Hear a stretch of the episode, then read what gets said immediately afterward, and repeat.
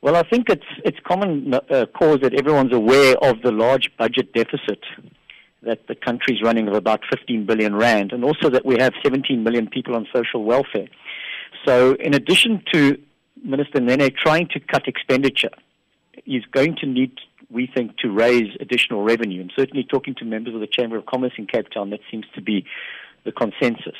And I think there are some areas which are being which are possible, possibly likely to be addressed. For example, uh, um, increasing the maximum marginal rate of tax for, for, for individuals from 40% to possibly 42 or 45% if they get own over a million or 2 million rand. The capital gains tax rates were last increased in 2013, and those could be increased again um, to have a higher rate of inclusion. In other words, for individuals, it was 25%, it then moved to 33 that could move to 40 or 50 percent of the gain being included, and possibly com- uh, trusts as well from 50 percent to 66, and uh, companies as well. And then trusts. Um, there's been a lot of talk about trusts. Um, a new trust tax return was introduced. There might be some further tightening up of trusts, and that might link in with estate duty. Then there's been some talk as well on uh, VAT on luxury goods. It will make it much more difficult to, to um, monitor what's going on with trusts uh, with VAT, but it, but it could be that, that VAT gets increased on luxury goods. And then lastly, the petrol price, um, maybe taking some more taxes off per litre of petrol or diesel, um, also to help increase revenues. Those would be the areas that we think the, the minister could probably look at. Okay, so um, I think for the first time, the budget speech should also sort of give an indication of where South Africa stands in terms of the millennium, millennium Development Goals. How do you think that the finance minister should tackle that?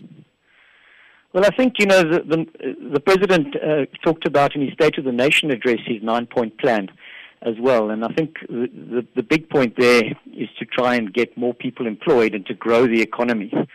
So I think um, when when the president tackled his, you know, top of that was energy, and to make sure that we've got reliable energy sources, which I think there's a task force working on.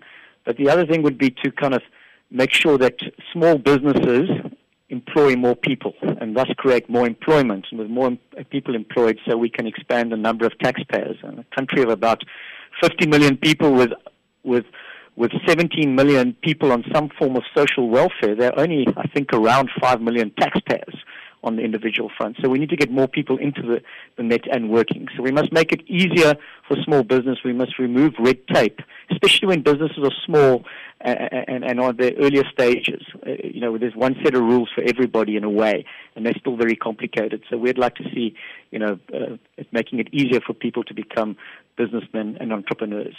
Um, what do you think um, the narrative of the speech should be, or what do you think will set the tone of the speech?